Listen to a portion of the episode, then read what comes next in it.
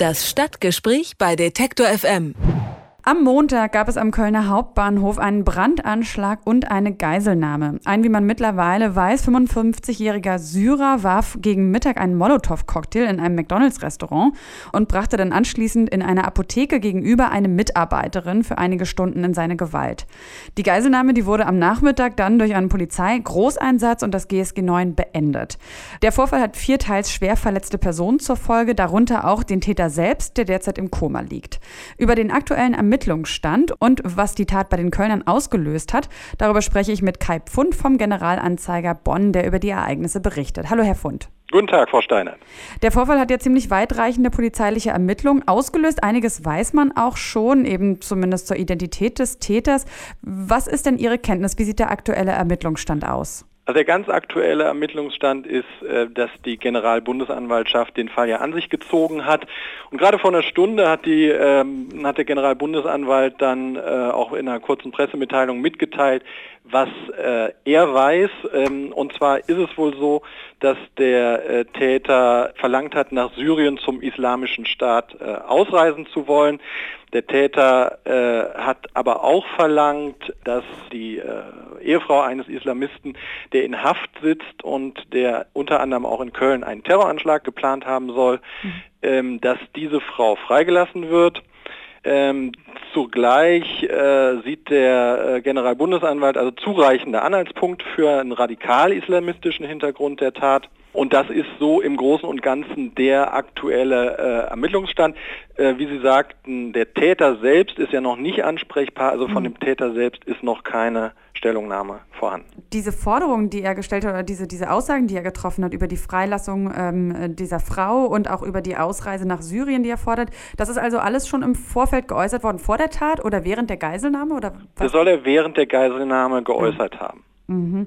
Und man hat ja auch, äh, glaube ich, schon seine Wohnung durchsucht und hat da wohl auch arabische Schriftzeichen gefunden, aber das deutete ja noch nicht auf irgendeine Verbindung zum sogenannten Islamischen Staat hin, oder? Richtig, das gab noch keinen klaren Hinweis, aber jetzt scheint es so, dass der äh, Generalbundesanwalt, also dass die Ermittler äh, ausreichende Hinweise gefunden haben, dass es tatsächlich eine Verbindung zum Islamischen Staat gibt. Allerdings muss man da natürlich einschränken, äh, von der Seite äh, vom Islamischen Staat ist bisher gar nichts zu hören. Also sie haben noch mhm. nicht mitgeteilt oder verlauten lassen über eine der üblichen äh, Webseiten oder äh, Stellungen oder Sprecher, äh, dass sie tatsächlich äh, von dem Vorfall wissen und auch äh, die Verantwortung übernehmen dafür.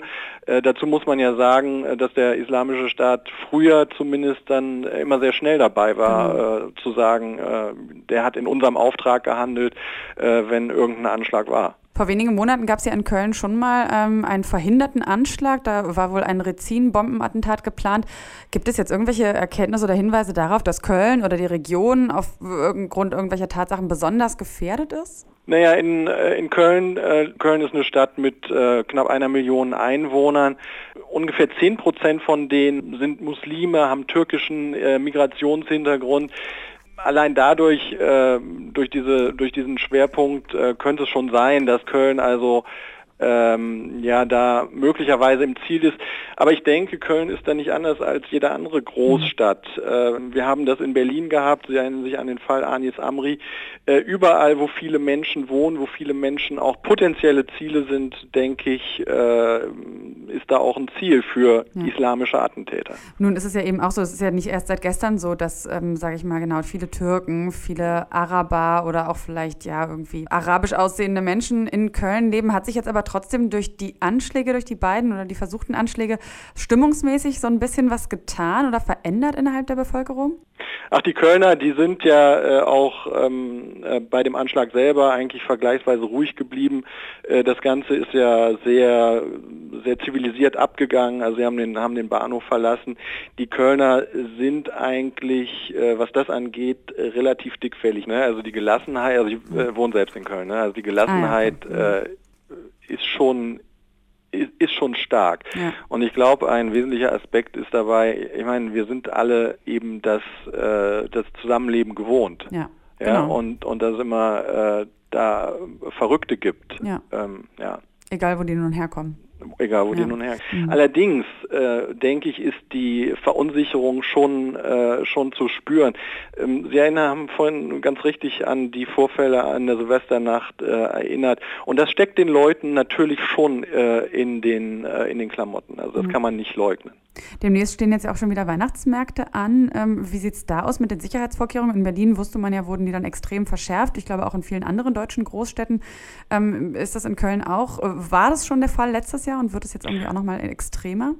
Das war letztes Jahr schon der Fall äh, und äh, man kann davon ausgehen, dass das auch dieses Jahr wieder der Fall sein wird, aber da habe ich keine gesicherten äh, Anhaltspunkte und da gibt es auch noch keine Informationen drüber, wie das bei den Weihnachtsmärkten werden wird. Deshalb kann ich da äh, nichts Sinnvolles zu sagen. Eigentlich. Das Einzige, was man vielleicht sagen kann, ist, es ist niemand zu Tode gekommen, richtig? Es ist niemand zu Tode gekommen, ne? Mhm. nur der äh, Attentäter schwer ja. verletzt durch einen Mehrere Bauchschuss, ähm, mhm. wird behandelt äh, und ist bis jetzt noch nicht ansprechbar.